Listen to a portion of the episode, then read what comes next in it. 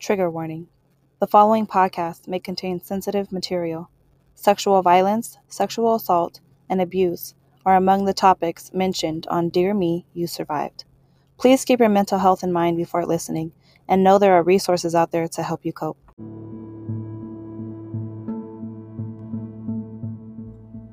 Hey, listeners, welcome to Dear Me, You Survived, a podcast about child sexual abuse survivors. I'm your host, Chelsea.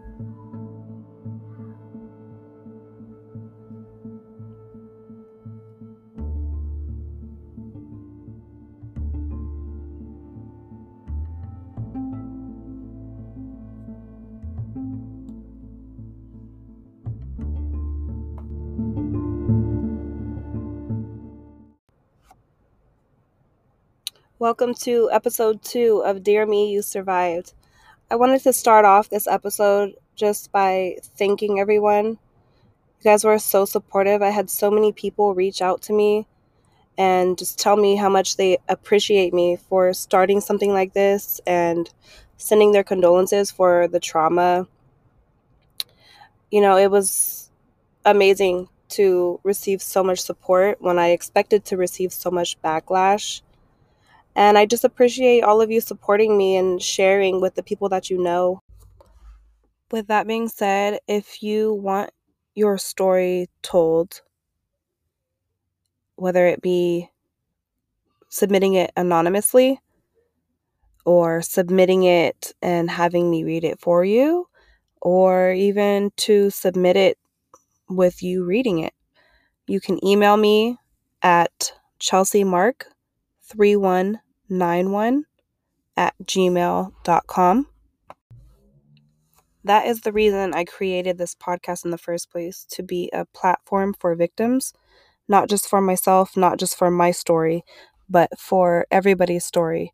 I believe your healing starts with being able to tell your story. I am a little bit sick this week, but I did not want to halt another episode. I would like to stay consistent, so I'm going to try my best with my raspy voice to be clear enough for you guys to hear me. And let's get started. There's been times where I've wondered do other predators see written across your forehead that you've been abused before? At least in my life, once I became a victim, I became a victim again and again and again. And I don't know if it's because they saw it written all over my face or if it's because our society just has this problem deep within I don't want to say the men because there are women that do it as well. But in my life, I've experienced it from multiple men, from boys, young boys. And I just don't understand where it's coming from. In second grade, um, my teacher would let us stay in the classroom sometimes for recess if we didn't want to go outside to play. And at first, I'm like, no way. I'm going outside to play with my friends. But later on down the line, there were these three third grade boys that would chase me at recess. I knew one of them because his older sister was friends with my older sister and we lived in the same neighborhood. So when my sister would go to hang with his sister, I would go with her and I would see him sometimes. He would never do this when, you know, I was with my sister, my protector, my older sister. But at school, he had convinced his two friends to start chasing me every day. And they wouldn't just chase me. When they would catch me, They would grope me. They would touch my vagina. They would touch my butt. They would, you know, stick their hand up there in my crevices. I'm in second grade. What does that make me? Um, eight? Eight years old? So, every day, they chase me and they do this for the whole duration of recess. So when my teacher lets her kids stay in the classroom for recess, I'm staying in the classroom for recess because I can't get away from these boys. And I remember one day I ran up to a female campus supervisor. Everybody liked her. Everybody thought she was so cool. She's the coolest campus supervisor. But I did not have a good experience with her.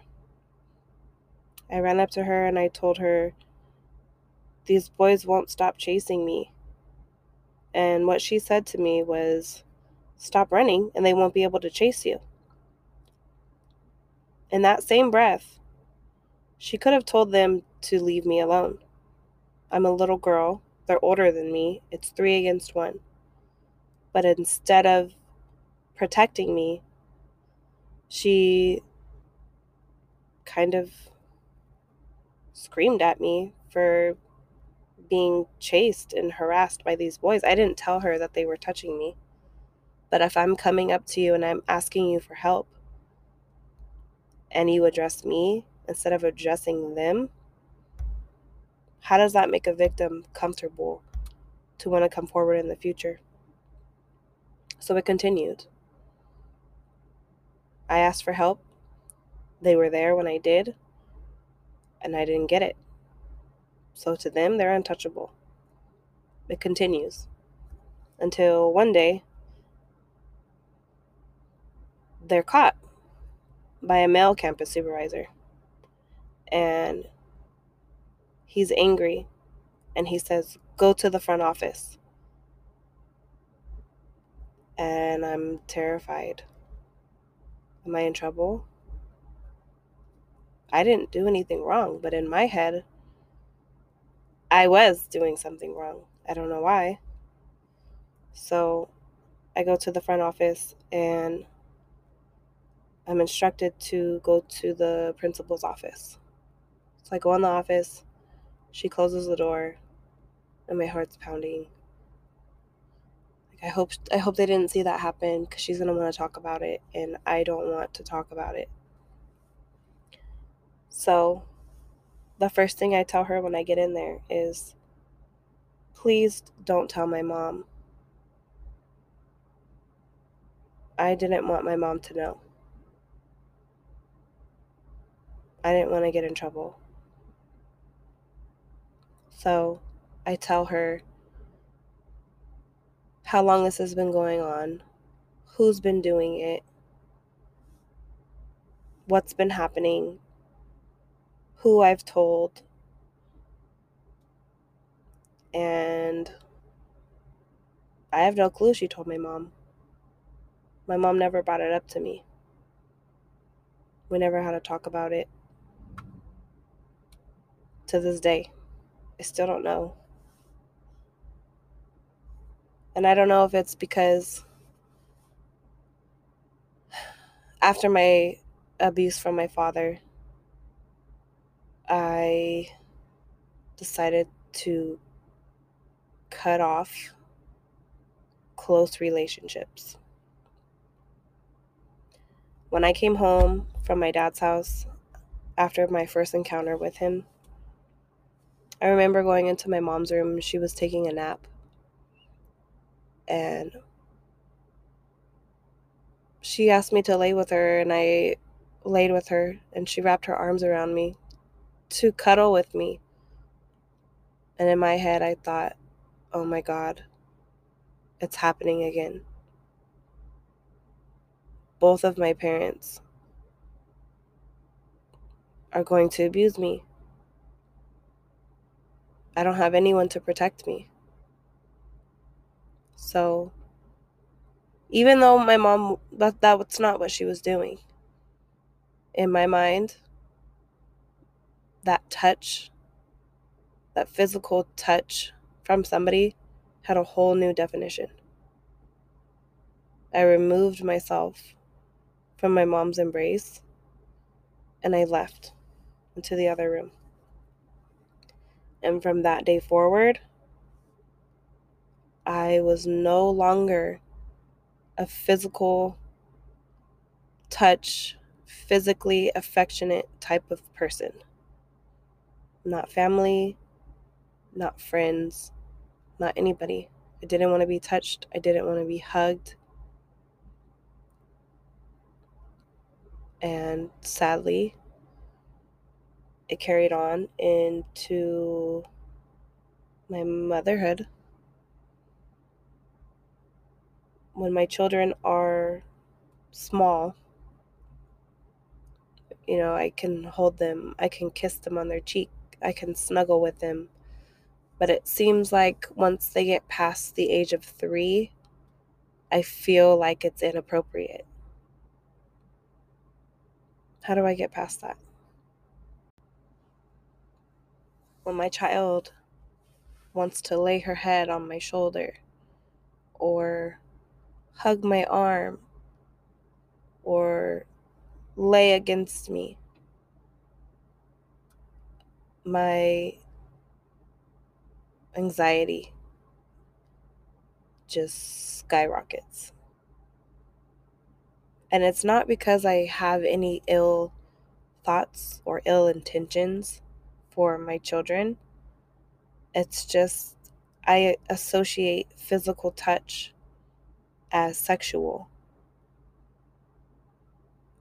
my whole childhood after my abuse, I didn't hug. I didn't initiate hugs. I would hug my family when we were leaving. I would hug my family when I saw them. But out of that, that was it. Hi and bye hugs. That was it. I didn't start using physical affection until I started having boyfriends. Because that was the only time that it felt comfortable. So, is it a surprise that women who have been abused sexually as children become at times promiscuous? No my first serious boyfriend was when I was 18.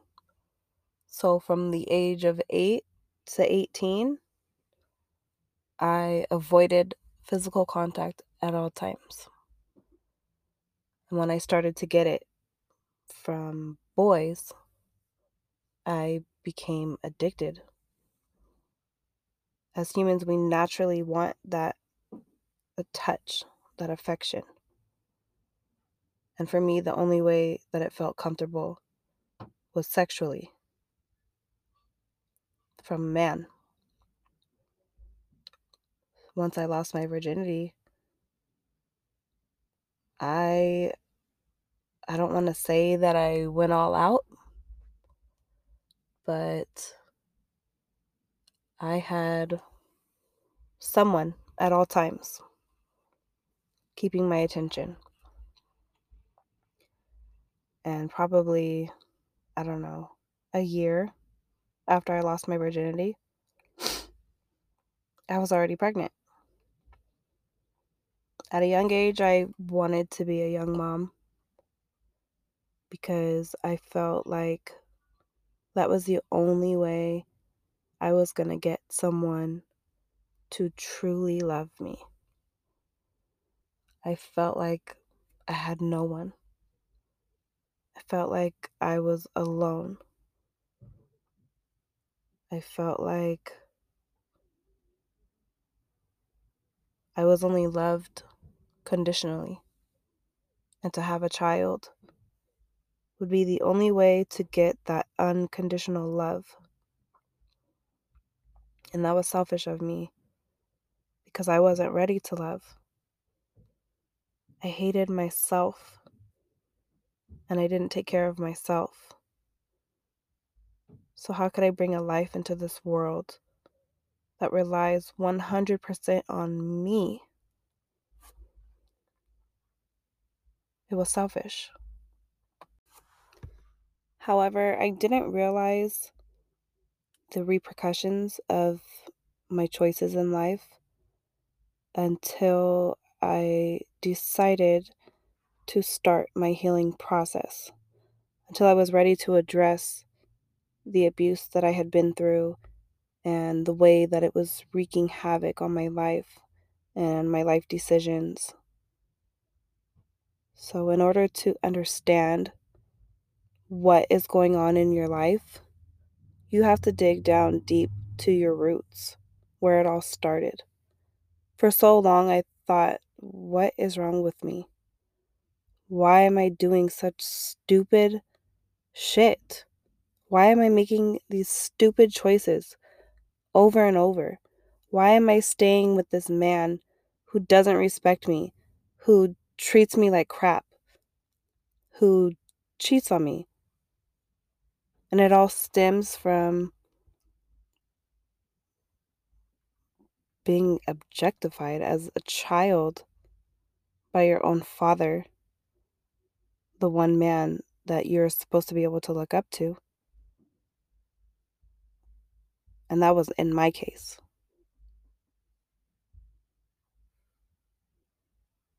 The effects are still the same, whether it be your father, a family member, a friend, a stranger. It all affects us as adults, even though it happened when we were children, because that's when we are developing, that's when our mind is developing. And for something so traumatic to happen to us during that time, it alters our brains. It gives us mental health diseases, problems. I've been diagnosed with depression, anxiety, borderline bipolar. And I'm almost positive that's where it comes from. My abuse, having to keep such a big secret at the age of eight years old. There was that secret. Then there was the secret of the third graders abusing me at school. And then there was another secret. My mom had a boyfriend who is my stepdad. And he's been on my life pretty much for all of it. Him and my mom had separated for a little bit. He was he was living in his own apartment. And he had a couple family members come out to visit. He had his daughter and son, who are my sister and my brother, um, by love, not by blood. They were spending the night at his house. And I, of course, wanted to spend the night. Me and my sister, super close. So the family that he had visiting, I believe, was his mother and his brother. We had a really good night. We sung karaoke. We ate good. We had a lot of fun. So we blow up the air mattress. We're all laying in the living room. Me and my sister and my brother and I doze off. And I'm awoken by a hand brushing back and forth inside of my underwear. And I open my eyes and I look up, and it is the brother of my stepdad. Again. This is happening again. Where am I safe? And I don't know what he's going to do. So I look up at him and he takes his hand out and he says, Someone had an accident. Your pants are wet. So I get up and go to the bathroom and I change. And I come back and lay in bed.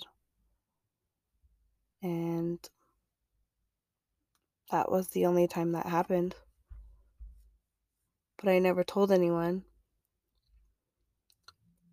And I remember later on down the line, one of their family members came forward and said that she had been molested. And nobody believed her. Everyone thought that she was lying. Why would we lie about something like this? Why does society think that women are lying about things like this and then in the same breath turn around and say, if that really happened to you, why wouldn't you tell somebody sooner? Damned if we do, damned if we don't. No matter what, somehow the victim is always blamed in these situations. We need to make it a point to be available to children, to be the safe adult for children. I remember growing up, I was always told if I was lost to find a woman that would help me. But that's not always the case.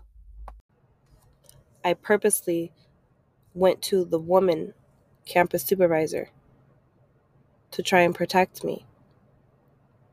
But in the end, it was the male campus supervisor who actually took action when he noticed something that wasn't right. My point for this episode is just to say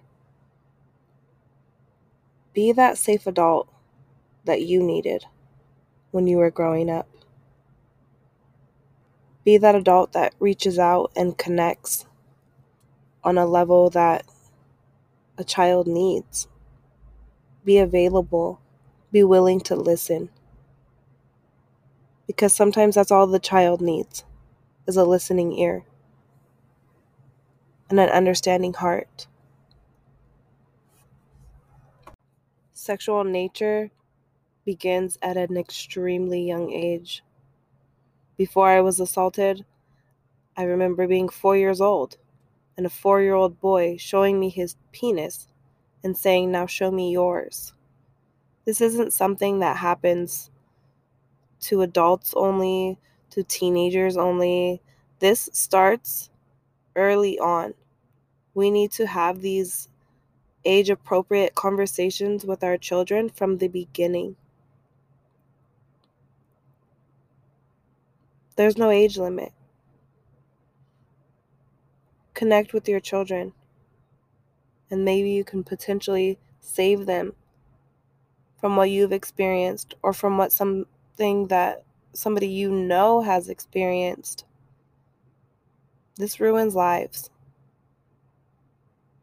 Very rarely is there a breakthrough and it leads to something amazing.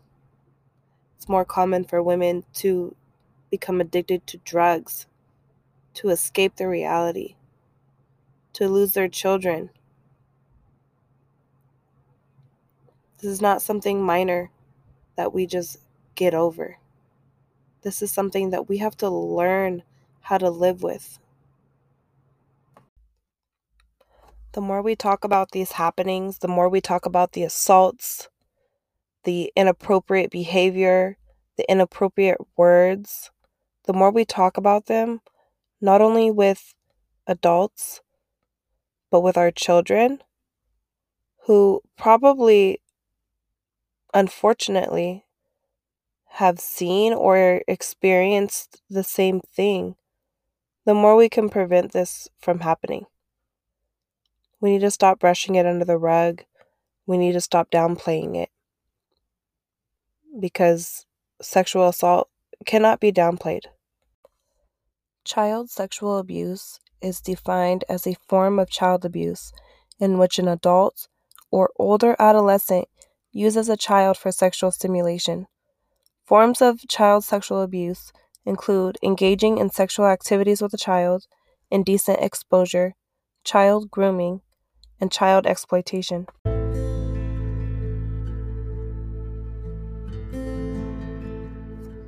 If you or someone you know may be experiencing sexual assault, please contact the National Sexual Assault Hotline at 800 656 4673, or you can chat online at online.rainn.org.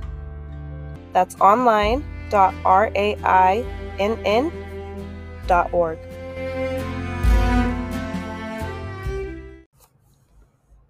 You can find us on Apple Podcasts or Spotify.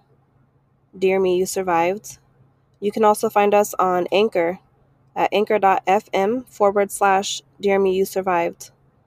Follow us on Instagram under Survival Stories.